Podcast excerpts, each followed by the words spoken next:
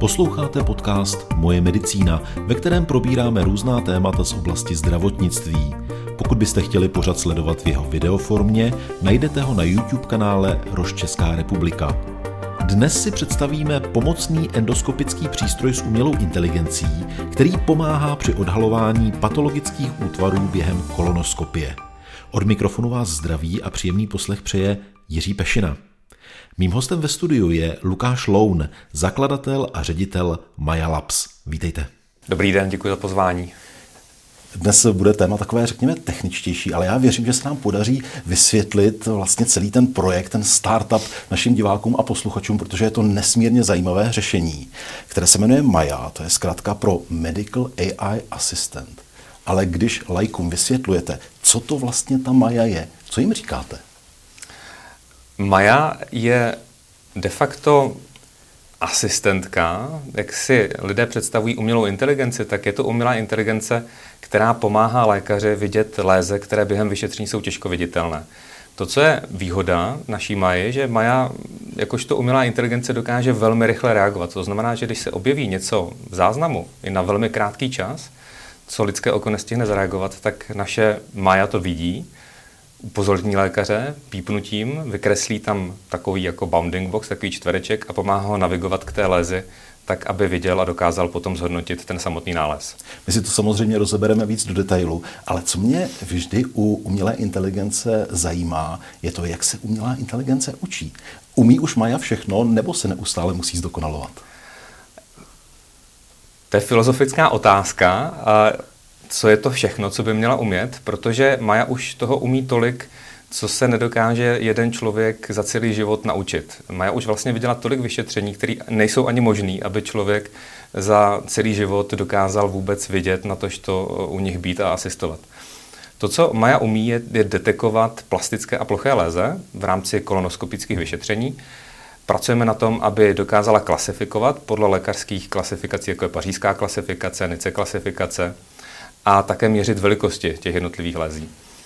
Eh, ta otázka, jak se Maja učí, eh, nebo umělá inteligence obecně. Umělá inteligence jsou vlastně matematické modely nebo statistické modely, kde tu doménovou znalost musí dát člověk. Takže v našem případě je to lékař. Když se bavíme o kolonoskopickém asistentu, tak je to gastroenterolog, který de facto učí v průběhu vyšetření, nebo v průběhu vyšetření, úplně jinak bych to vysvětlil.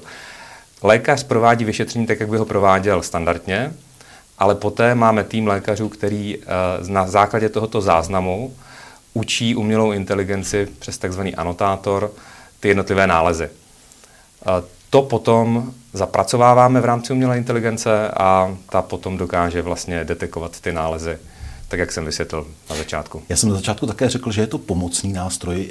Obrovské kouzlo je v podstatě v jeho použitelnosti, protože Maja se dá v současné době namontovat, abych to tak řekl, na běžné kolonoskopické přístroje, které se používají v ambulancích, v nemocnicích, se kterými jsou lékaři zvyklí pracovat. Jak je to možné, že se takto snadno dá váš přístroj napojit na to, co už vlastně dneska lékaři dobře znají a co denodenně gastroenterologové, kteří dělají kolonoskopie, používají? Ono, uh Vlastně gastroenterologické vyšetření, když se bavíme o kolonoskopích, tak eh, je to tak, že lékař drží v ruce kolonoskop, což je ohebný endoskop, který se zasouvá do pacienta a je připojen k nějakému eh, k endoskopické věži, což je de facto procesorová jednotka, která zpracovává obraz a zobrazuje ho na monitoru. To, co je univerzální, tak ty technologie se zaž tak neliší od průmyslu. To znamená, jestli je tam nějaká procesorová jednotka, která zpracovává obraz a pak ho vizualizuje, tak je to de facto standard přes všechny odvětví. Díky tomu my dokážeme využít tady tohoto standardu, že jsou tam i standardizované konektory a my se připojíme jako kdyby další monitor k té věži. Takže ta endoskopická věž vlastně ani neví, že se k ní připoje nějaké příslušenství. My si bereme pouze výstupní signál a ten potom v reálném čase zpracováváme, kde Maja počítá ty jednotlivé algoritmy a pak vykresluje zpátky do toho monitoru ty jednotlivé nálezy. To je ta univerzálnost. Ono, my původní myšlenka byla, že zpracujeme algoritmus, který bychom rádi jako používali pro, pro tady různá endoskopická vyšetření, ale pak jsme zjistili, když jsme začali sbírat různé záznamy z uh, kolonoskopických vyšetření, že vlastně je problém v tom, jaké kvalitě se snímají tady ty záznamy, protože se používá starší technologie, tak jak Dřív bylo terestriální vysílání v televizi, že se vysílalo v jiném formátu, to znamená posílali se takzvané prokládané snímky, že nejdřív byl lichý snímek, pak sudý snímek. A bohužel stejné technologie se promítly i do endoskopických věží. Jak to bývá ve zdravotnictví, tak uh, tam se inovuje většinou možná v jiných aspektech, než zrovna tady v tom, kde se, když bych to popsal jinak, co se týká zobrazovacích, uh, zobrazovacích, uh, zobrazovacích uh, metod. Ten metod nebo technologií, tak uh, tam na světě je nějaký standard, který se využívá nějakou dobu. Uh, a zdravotnictví bohužel tady v tomto je trošku pozadu oproti průmyslu, takže tam u spousty endoskopických věží, i těch nových, je pořád prokládaný obraz. Díky tomu my zase technologicky a pomocí umělé inteligence děláme to, že si dopočítáváme ty jednotlivé snímky, my je napojujeme. Vlastně, eh, když si představíte, že frame rate takové endoskopické věže je 60 snímků za sekundu, to znamená 30 snímků jsou liché eh, půl snímky, 30 snímků jsou sudé půl snímky. Lidské oko to nevidí, protože ta rychlost je relativně velká, ale na záznamu, když byste zastavil tady to video, tak tam uvidíte pilu. Hmm. Co my děláme, tak my v rámci toho sudího snímku už dopočítáváme a domapujeme ten lichý snímek do něj. My zase pomocí různých metod umělé inteligence, jako je třeba optical flow, tak v každé části toho obrazu si řídíme vektorově nebo počítáme vektorově, jak se posouvá ten obraz a díky tomu, tomu ho dokážeme de facto v reálném čase namapovat do toho chybějícího půlsnímku. Takže i pro člověka ten obraz vypadá potom mnohem lepší, ale hlavně pro umělou inteligenci, a to, proto jsme to začali dělat, že ta naše Maja nepracuje jenom s polovinou informace, která je v tom půlsnímku, ale už v tom daném čase pracuje s plnou informací snímku, takže už je tam vlastně dvojnásobek informace, která zase zvyšuje přesnost tady toho řešení. A je vidět, že technologicky je to velmi sofistikované, abychom to úplně zjednodušili vlastně pro lajka, tak lékaře to nikterak neruší, v podstatě pracuje s přístrojem, na který je zvyklý, má k němu akorát takového pomocníka, který mu může pomoci odhalit něco, co člověk okem může přehlédnout, protože co si budeme povídat, i sebelepší kolonoskopista zkrátka a jednoduše může určitou lézi při tom vyšetření přehlédnout.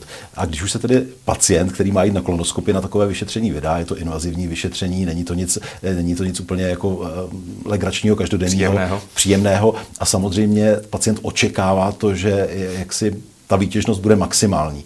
Takže předpokládám, že, že Maja musí opravdu reagovat velmi rychle, že, že musí porovnávat ty snímky. Jak náročné je to vlastně z hlediska toho hardwareu a, a toho, co jste museli dát dohromady a jak vlastně velký tým tu myšlenku, která byla na počátku, udělat pomocníka k té realizaci, to znamená k nějakému prototypu, dospěl. Co zatím všechno bylo? Spousta práce a ten celý e, nápad e, vlastně se zrodil v mojí hlavě, kdy po nějaké jako době uvažování jsem přemýšlel o využití různých, nebo využití umělé inteligence, protože jsem s tím už měl zkušenosti.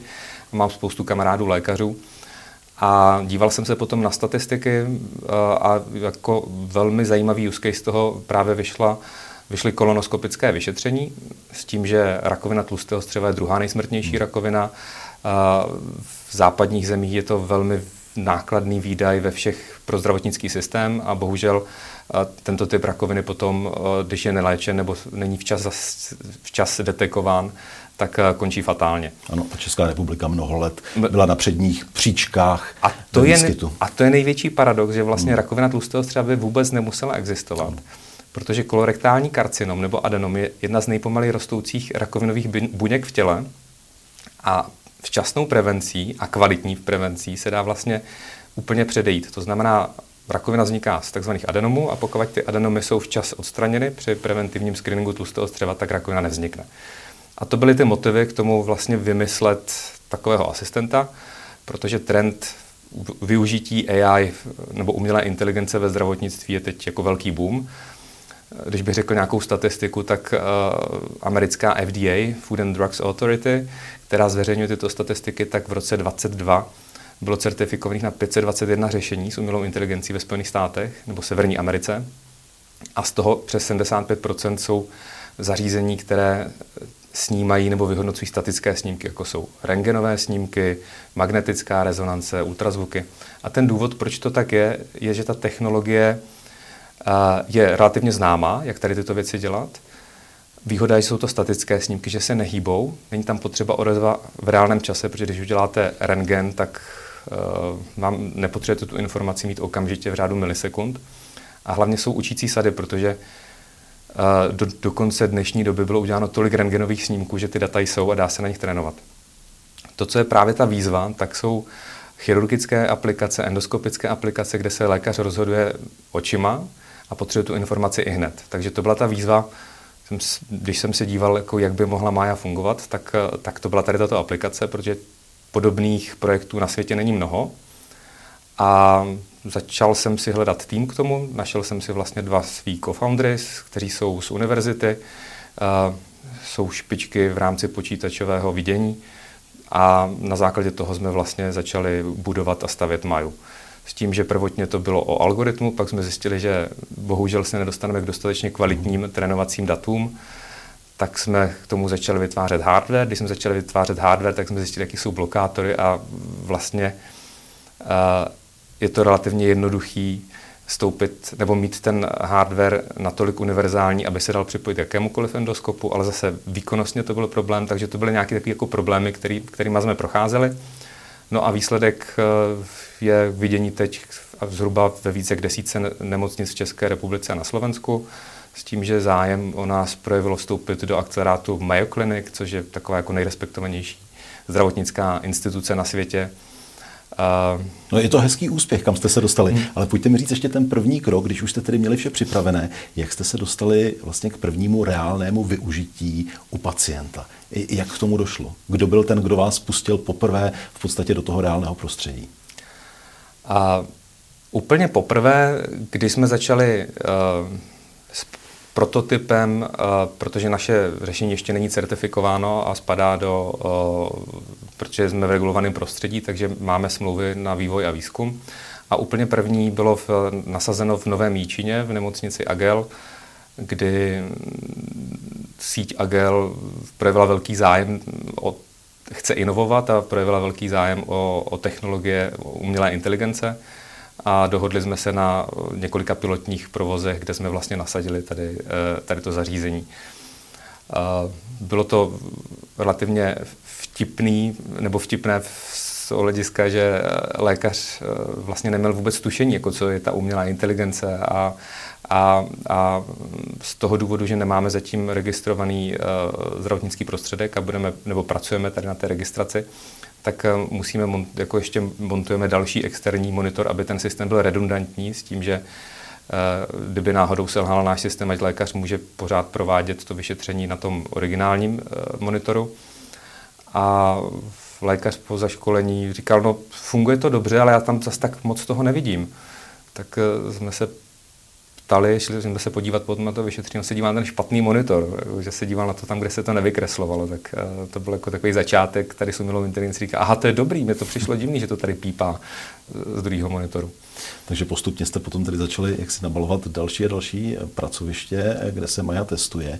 Eh, jak se vypořádáváte s případnými falešně pozitivními eh, nálezy nebo upozorněními, protože předpokládám, že i to nastává.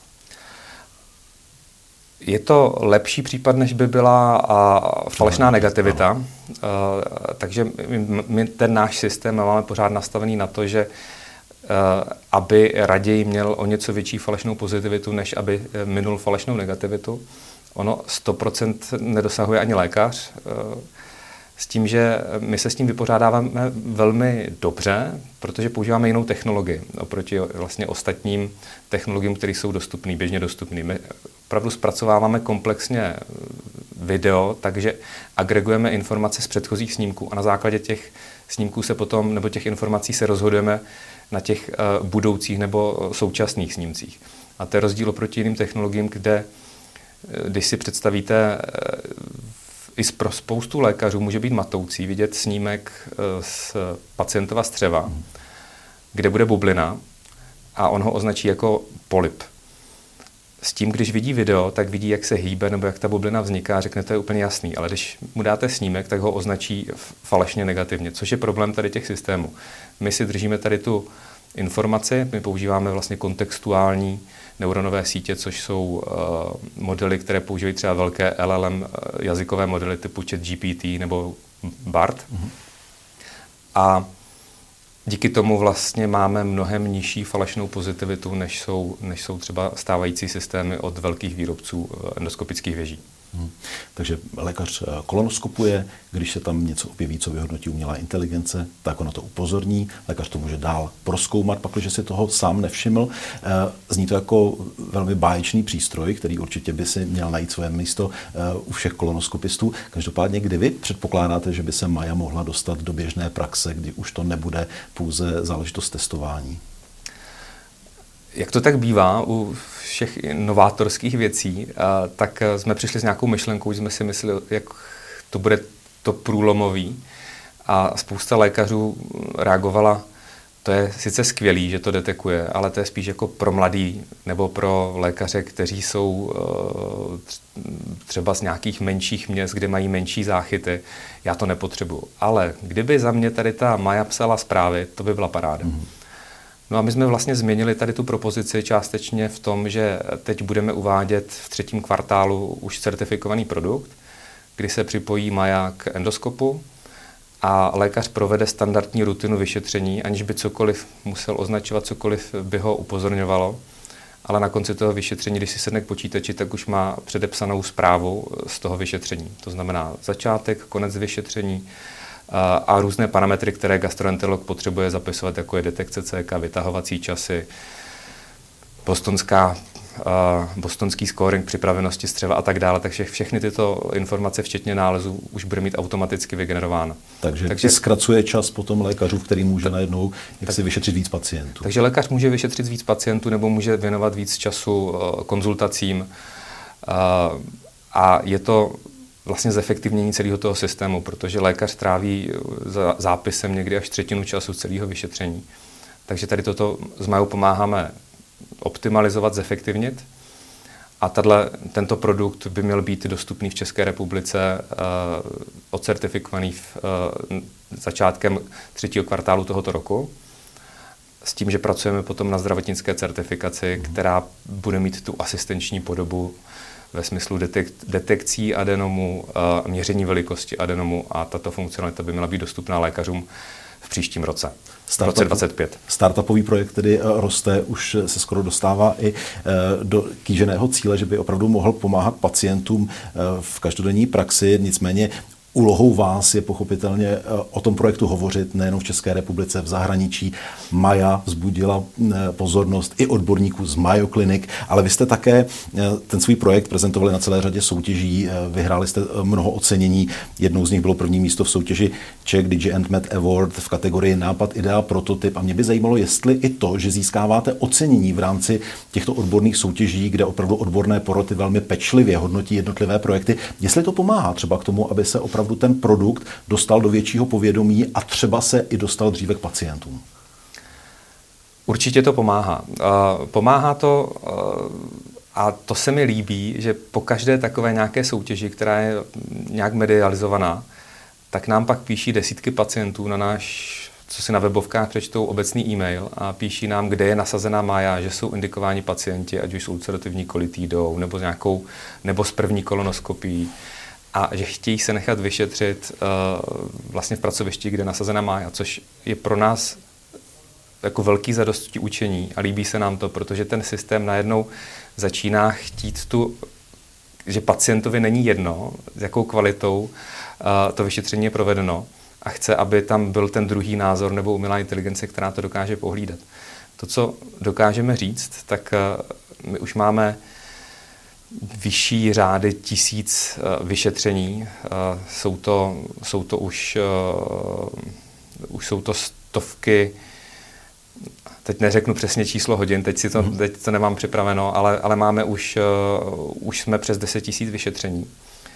A ta kvalita vyšetření není u všech stejná, protože kvalitativní parametr, který určuje gastroenterologická společnost, je vytahovací čas, a pak je to na oddělení nějaký adenoma detection rate. Ale my už teď vidíme z těch vyšetření, že některý lékař, a tak jak to bývá, je to trošku o zručnosti, tak eh, dejme tomu dvě třetiny času toho vyšetření, kdy je v pacientově střevě, tak neúplně šikovným ovládáním toho koloskopu uh, se posouvá po střevě, nebo je to rozmazaný. To znamená, on z toho celého vyšetření, a když to vyšetření bude trvat 20 minut, tak on dejme tomu třeba nějakých 12 minut vůbec nic nevidí. A z toho vyplývá, že my už teď na základě tady těch vyšetření máme vytipovaný lékaře, kteří jsou opravdu špičkoví. A já, kdybych posílal někoho na kolonoskopy, tak doporučím tady toho lékaře, protože vím, jak umí pracovat, jak si umí přifouknout střevo, jak dokáže vytahovat, že opravdu vidí celé, celé tady to střevo. Což je zase zajímavý parametr pro zaměstnavatele a pro zlepšení pro ty lékaře. Protože my, tak jak byl ten začátek, kdy lékař učí stroj a umělou inteligenci, tak my to teďka dokážeme dělat reverzně pro třeba mediky nebo lékaře před atestací, že v rámci našeho systému dokážeme uh, jim předkládat uh, nálezy, který, které oni těžko identifikují. Dokud se nedostanou na tu učící linku, tak uh, jim budeme předkládat pořád ty stejné typy nálezů, až se to naučí. A díky tomu se zvýší kvalita a lékařů a, a, a vlastně i nás, pacientů, protože se nestane to, co slýcháváme, že byl pacient před rokem na preventivním screeningu, ale teďka je ve fakultní nemocnici a čeká resekce střeva, protože se mu rozjelo nádorové bujení. Náš čas učený pro náš rozhovor se naplnil, ale prosím vás o jednoslovnou odpověď. Je šance, že se Maja dostane i do jiných oblastí, třeba gastroskopie, vyšetřování, třeba v rámci urologie, ginekologie? Jedno slovo ano nebo ne? Ano, a už na tom pracujeme. Skvěle, tak to je určitě příslip pro pacienty. Pořad Moje medicína končí. Hostem dnešního dílu byl pan Lukáš Loun. Děkuji za váš čas a za to, že jste přijel do Prahy z Brna. Děkuji za pozvání. To je z tohoto podcastu všechno. Další díly najdete na portálu mojemedicina.cz a v podcastových aplikacích. Obrazovou verzi sledujte na YouTube kanálu Roš Česká republika. Díky za to, že nás posloucháte nebo se na nás díváte. Naslyšenou příště se těší Jiří Bešina.